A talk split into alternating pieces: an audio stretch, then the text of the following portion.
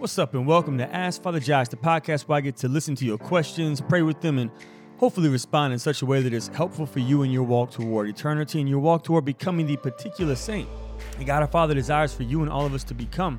Here's how the show goes you hit me up with three to five questions per episode dealing with anything and everything from morality to spirituality, dogma, relationship advice, evangelization, catechesis, discipleship.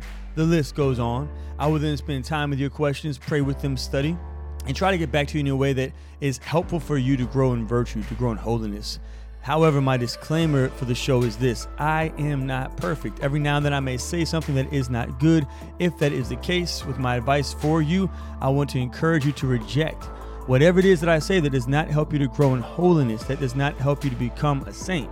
However, if my advice is helpful, though difficult, then I really want to encourage you to lean in closer to Jesus Christ so that He can give you the grace to fulfill the demands of discipleship.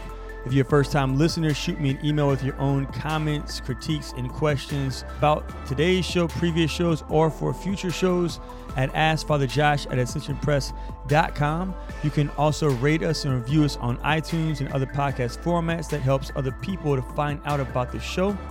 And you can share us on your social media pages Facebook, Twitter, the Gram. That way, people might also find out about the show and through your social media. Finally, if you text 33777 and the word Ask Father Josh, A S K F R J O S H. You'll be able to join our email list and be entered um, for a chance to win a signed copy of my, my book, Broken and Blessed. The drawing will be on December the 3rd, so be on the lookout for that. And also, I really want to invite people as the Advent season gets closer to hit me up with questions that are specific to Advent and to Christmas um, so that we can enter into that season together. Um, I'm sure you guys have questions about those seasons. On today's show, we're going to discuss a number of really cool topics. We're going to talk about devotional prayers and salvation. We're going to talk about natural law and the hierarchy of men and women, specifically related to one of Matt Fradd's show's recent guest, Timothy Gordon, and his commentary on women and men. And also, we're going to dive into Kanye West and his new album, Jesus is King. But before we get into those topics, I want to share with you a glory story.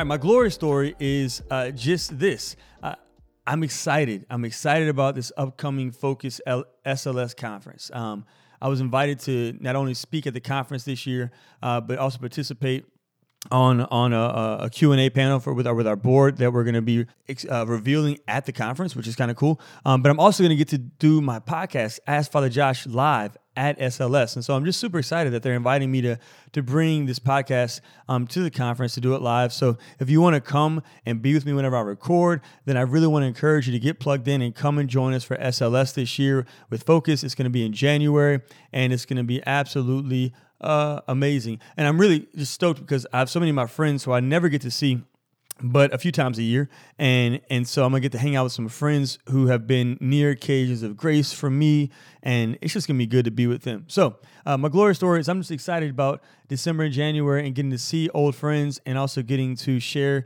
um, some of these gifts that uh, ascension press allows me to participate in with a wider audience at this sls conference. So yeah that's my glory story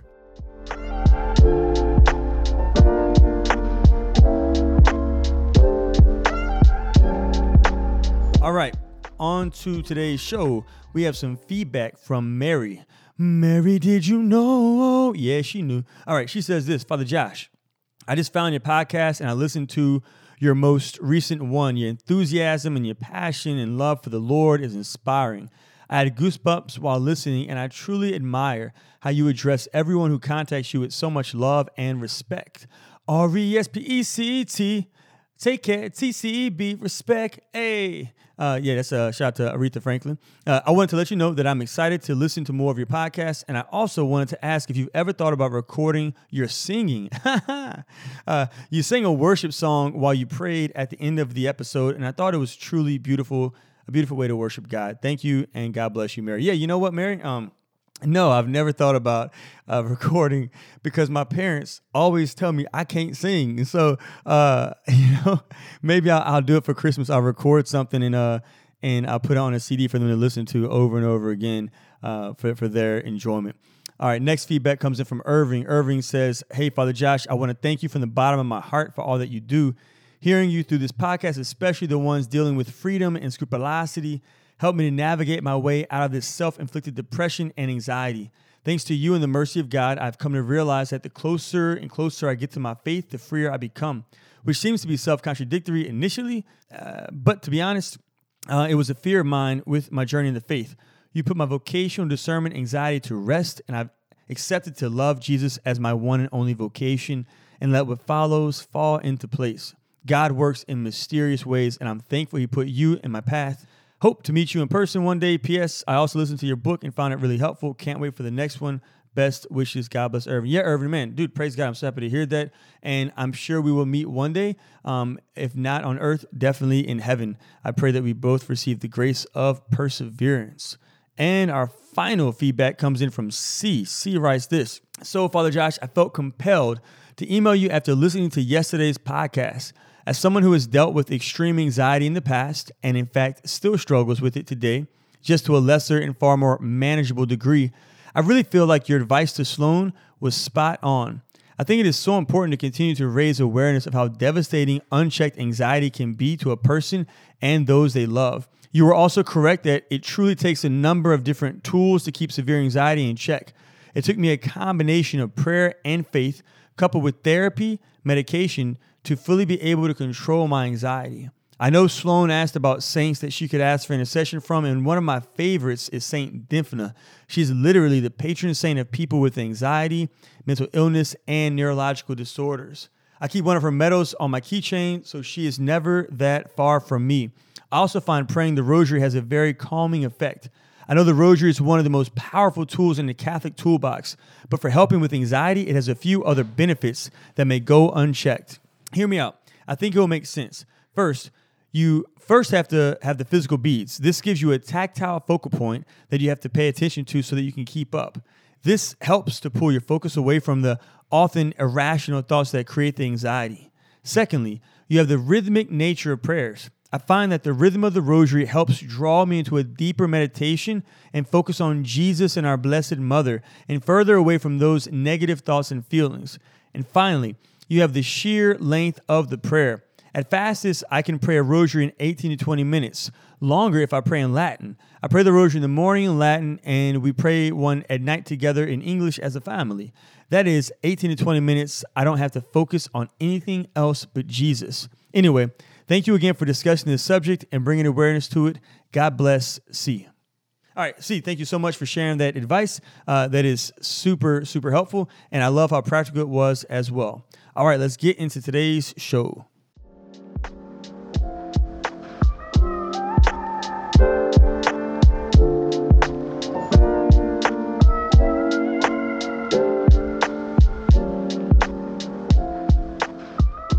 All right, on to today's show. Our first question comes in from Sylvia, and it is this What does the natural law say about the hierarchy of man and woman? Hey, Father Josh, I was listening to the Matt Fradd show, and the episode was talking about feminism. The episode talks about how feminism cannot be good at all, which I don't agree with, but the guest speaker talks a lot about how it goes against natural law and the magisterium. He was saying many statements about the man being the head of the household, which I think I understand this, but not in the way they were explaining it, and women shouldn't work, etc. I was just wondering if you could talk about feminism and what the church teaches exactly. I do want to clarify I understand feminism today is not all good with all the shouting out about abortion. I'm asking more about Catholic feminism. I guess I just don't understand what the speaker was saying about natural law. How does it go against natural law? Is there any truth to what he was saying? I understand that this question might be complicated, especially since you probably did not listen to the episode. Thank you and God bless Sylvia. Well, Sylvia, I'm super excited to answer your question because I, in fact, did listen to the entire episode. It was really long. Um, and I have a few thoughts I want to share with you um, about feminism, about those papal documents that Timothy Gordon, who was the guest on Matt Fradd's show, was discussing and commenting on, um, as well as some insights from more modern popes like Pope Benedict XVI and Pope John Paul II, who's a great saint, and other saints who have preceded us in our walk toward eternity. So, first and foremost, uh, feminism.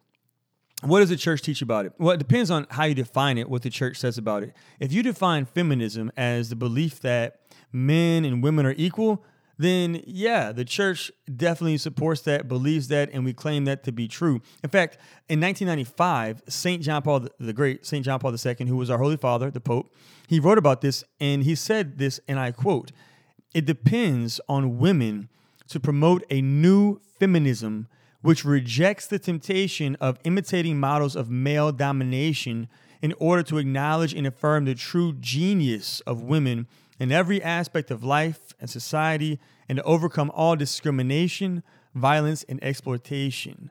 All right, that's from a saint, John Paul the Great, said that we need a new feminism. And I believe he's defining that feminism as definitely an equality of the sexes. Um, so, but also, in that particular show, Timothy Gordon uh, was discussing papal documents, and throughout the the interview, um, he spoke specifically about women not being able to work outside of the home if they're married, if they're someone's wife, and he cited papal documents to back up his argument. But I want to propose that he was reading those papal documents out of their context. So, so what do I mean? it's possible to read a text that was written to a group of people in a specific period of time and to not really fully understand what that text was trying to communicate to those people in that time. For instance, this happens in scripture. In the Bible, sacred scriptures, Moses, he wrote the first five books of the Bible, right? We know that to be true because it says Moses wrote the first five books of the Bible in the Bible, all right, the Pentateuch. Um, but he wrote the book of Leviticus. And he said this in Leviticus Moses wrote, Do not clip your hair at the temples, nor trim the edges of your beard, in Leviticus 19 27. All right, this verse from Moses in Leviticus, it was talking about the ancient mourning practices and the ancient customs of the Canaanites that were forbidden for the Israelites, especially the priest who the book of Leviticus was actually intended for. Moses, he wanted to show people that mourning was not necessary if they believed in God's salvation. Like, this is why it's really important to keep in mind that there is a historical critical method and approach to reading the Word of God that helps you to understand the customs, the history, the time, the place, the culture a book in the Bible was being written in and their audience was being written to. If you were to pick up that, that verse from the Bible and read that passage today and not understand the context, then you might be led to believe that you're not supposed to cut your hair. You're not supposed to trim your beard. I mean, that would mean every man that trims his beard is, is sinning. That would mean every person that cuts their hair is sinning. That's not what the Bible meant. There was a specific context that Moses was writing and a specific audience he was trying to address because of specific things that were happening in their community. Now, with regards to the papal documents that Mr. Timothy Gordon, uh, who I don't know much about him. I just know he was the guest on Matt Fradd's show um, that he cited throughout. Um, he included documents from Pope Pius XI, namely the Divine Redeemer, and, and also in the 40th year, and also Pope Leo the uh, 13th, very famous encyclical letter, the um. Um, and, and just as it's important to apply the historical critical method to the, the sacred scriptures, the Bible, I think it's also important to apply the historical critical method, the approach, which you know, I'm not gonna lie, I'm not a huge fan of JDP stuff, A, B, C, D, F, G, Q, B, whatever. Um, but I do appreciate the cultural like kind of t- context of things. So I think it's important for us to apply a historical critical approach to papal documents as well. When they were written, by whom were they written, for whom were they written, what was the context of what was happening in the time these letters were written. All right, so what was the context? All right, so Pope Pius was was uh, writing specifically against unjust wages in one document specifically about the economy, how it should not be based on unjust wages that prevent families from living on one income, and how women should not be forced into wage labor. Um, in the other document, he was specifically writing about communism, which was trying to tear families apart by forcing husbands and by forcing wives to both work outside of the home so that the children would have to be formed under the ideology of communism and not in the context of the domestic church. When Pope Leo wrote his letter, he specifically was writing about hard manual labor that was uncommon for women in that time to participate in, like mining, manufacturing, and construction. So when we read those papal documents and we, when we read how they say that the, the woman is, should be in the home, they were writing specifically about that to address the evils that were happening at that time the evil of unjust wages, the evil of communist ideologies, and the evil of trying to, to force women or children to, do things that they just could not do at that time. It was uncommon for them to do at that time in history.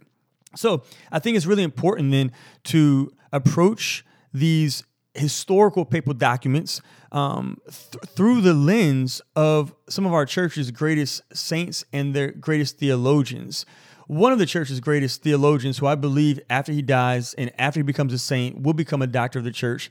Um, Pope Benedict XVI, when he was Cardinal Joseph Ratzinger, uh, he was the prefect for the congregation, the doctrine of faith. Um, so, whenever he was the prefect for the congregation of the doctrine of faith, he said this with regards to women. And again, this man knows his philosophy and he knows his theology a lot more than we do. Okay. So, this is what he said.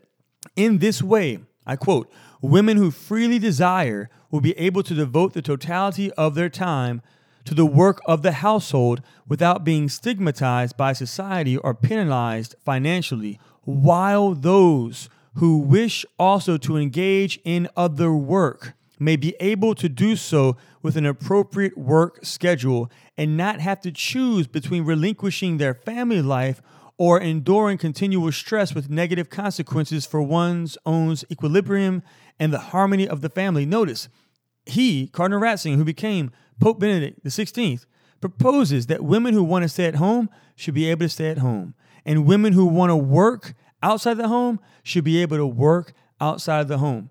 His predecessor, St. John Paul the Great, also commented on the dignity of women as wives and as mothers in his awesome letter to the Family Familiaris Consortio, where he wrote, the true advancement of women requires that clear recognition be given to the value of their maternal and family role by comparison with all other public roles and all other professions.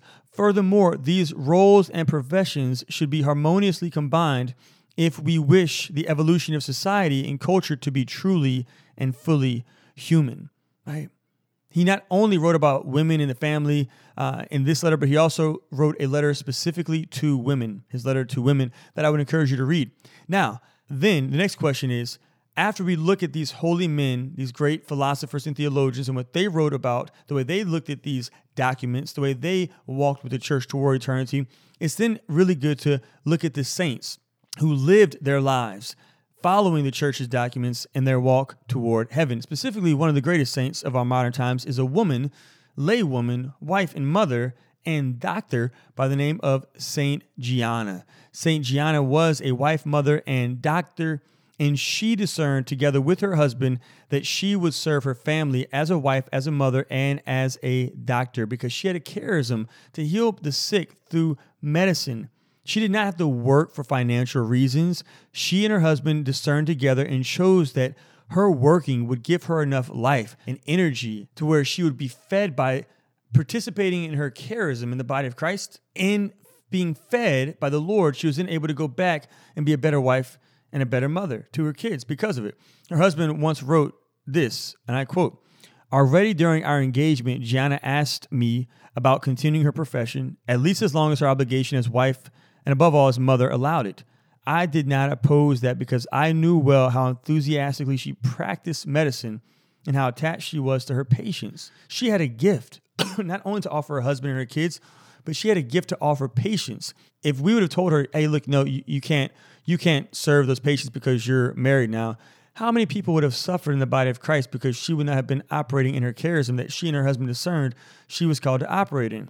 One final note I really want to encourage you to follow the scriptures, which teach us to test every spirit. Like with regards to hearing people speak about church teachings on podcasts and YouTube videos, reading about what they say about church teaching in blogs, I would highly encourage you to adhere, adhere to the scriptures, adhere to the scriptures and test every spirit, including everything I say on this podcast. Take it to prayer, study, and spend time with these words of public figures and bring them before the Lord before you immediately accept them and share them with other people. So, anyways, that's a lot. But let me know what you think. Let me know what you think because uh, I have a lot more I could say about that particular show, uh, but I'll only say it if I'm asked um, and if the Lord wants me to. So, uh, let me know what you think. Hit me up with more questions at AskFatherJosh at ascensionpress.com. All right, we're going to take a quick break, and when we come back, we're going to dive into our final two questions about devotionals and about Kanye to the West. And if you're looking for a way to learn more about your Catholic faith, I invite you to check out the Ascension Presents YouTube channel. You're going to find tons of free videos featuring Catholic presenters like Matt Fradd, Leah Darrow, Jackie Bobby Angel, and Emily Wilson. Go to youtube.com slash ascension presents. That's youtube.com slash ascension presents. And if you like what you see, please share and subscribe. All right, and we are back. All right, next question comes in from Reagan, and it's about this Can devotional prayers guarantee salvation? Hey, Father Josh, I recently found your podcast and I've enjoyed it a lot. I love your little breakout sessions when you start singing. Yeah, me, me too. I, I enjoy that as well. So I've been saying this prayer called the 12 year prayers of St. Bridget of Sweden for a few years now. I think Reagan is the 15 prayers of St. Bridget, but you know, I'm not perfect. I could be wrong as well. Uh, but I started saying it because the promises it offers you, and these are some of the pro- promises. The soul who prays them will suffer no purgatory. The soul who prays them will be accepted among the martyrs, as though he had spilled his blood for his faith. The soul who prays them can choose three others whom Jesus will then keep in a state of grace sufficient to become holy, etc., etc., etc. These are some pretty great promises, but I don't fully understand how you could be saved from hell if your soul is under mortal sin. So, how could a soul with mortal sin be saved by going straight to heaven? Promise one with no purgatory and also be accepted as a martyr? I'll answer this question before I go on. They can't. uh, this question goes for the person saying the prayer and to the three people they choose and their four generations. Like, there's a possibility that my great grandchild could decide to reject the faith. So, how could a person who openly rejects the faith still be saved? Um, they can't. Uh, and and how does the church view these promises? So, from my understanding, the church the promises that are attached to these devotional prayers that were a private revelation, the promises have been forbidden to be published by the Congregation for the Doctrine of Faith, then known as the Holy Office, in 1954. Um, that's what my research shows me. My research can be off. So, what do I think about the devotional prayers themselves? I think that the private revelation that supposedly was revealed to St. Bridget is a good thing. It's a good practice. My mom prayed those prayers for a year the 15 prayers of St. Bridget uh, for an entire year when she was like 19 or 20 years old. And it was very good for her. And she received a lot of supernatural graces from God um, because she was faithful in, in, meditating on those prayers. And it really has shaped her spirituality to this day. Um, like she's literally a woman who is super sensitive to Jesus, right? And to offending Jesus because she spent so much time, a whole year, every day, an hour a day focusing on the meditations that St. Bridget has given to us. So I think the the meditations can be delightful. I, mean, I tried to do them, I couldn't do them because I just I couldn't. Right? Um, I tried multiple times, I just couldn't do them.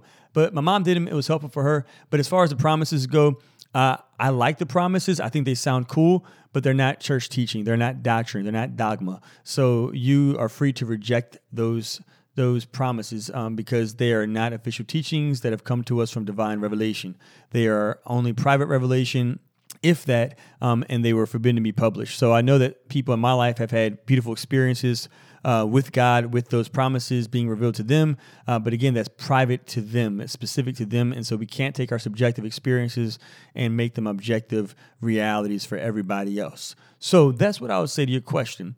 Final question comes in from someone whose name I don't have, but I have the question, and it's about Kanye West. says this Hey, Father Josh, first of all, I want to say thank you for the podcast. I love listening to it on my way to school. It's really great to hear something positive and relative to what the Catholic Church communities represent from the past to the present. Anyway, uh, this may be an odd question. However, I've been noticing throughout the media, thanks to Kanye West, as of right now, more people are interested in the idea of the church and of Christianity. So, with that in mind, is that something we should be proud of that our culture is embracing throughout the mass media? And what are your thoughts on Kanye West's uh, new album, Jesus is King? Well, great question. I think it's always a good thing when people talk about Jesus for whatever reason, by whatever means. If anyone is talking about Jesus Christ in the church and the media, that's always a near occasion of grace. I remember when Whitney Houston died at her funeral, it was on like CNN, Fox, MTV, BT, all over like the the, the television screen for hours. Uh, they broadcast a church funeral service where people spoke about Jesus and sang gospel songs. I thought it was absolutely beautiful. I think what Kanye West is doing now is really beautiful, and that he's talking about Jesus and that he's singing about Jesus and he's praising Jesus. That's that's really a good thing. My, my, one of my best friends, Sam, went to his Sunday service uh, here in Baton Rouge on a Friday night recently and said it was awesome. He said it was a powerful experience of prayer, and a number of people uh, gave their lives to Jesus Christ at this Kanye West uh, event uh, for Christ. So I think it, it, it can be a good thing insofar as it draws people to Jesus. If it's a near occasion of grace, then praise God. Um, as far as the album, I think the album's okay. I enjoy listening to it. I thought it was a good album. I didn't think it was great. I thought it was good though. Um, but I do believe that we should support this kind of music, positive music, music about the Lord, music that uh, doesn't degrade other human beings. Uh, and because when we do this, when we support these kind of albums, when we support Christian movies or movies that have just good morals and values and virtue, when we do that, uh, the music industry listens, the movie industry listens, and they will begin to produce more music and produce more films that glorify God and that are virtuous and that are not near occasions of sin for people who listen to them or watch them. So that's what I think about that. Okay, so that's today's show. Let's pray. In the name of the Father, and the Son, and the Holy Spirit, amen. God, I ask that you give each and every single one of us the graces that we need to always be bridges for other people to come into relationship with Jesus Christ in the sacramental life of the church he founded 2,000 years ago. We ask this prayer, Father, through our Lord Jesus Christ, your Son, who lives and reigns with you in the Holy Spirit, one God forever and ever. Amen. Mary, pray for us. Okay, that's the show. I hope you enjoyed it. I cannot wait to continue to walk with you toward eternity. I will see you next week. God bless.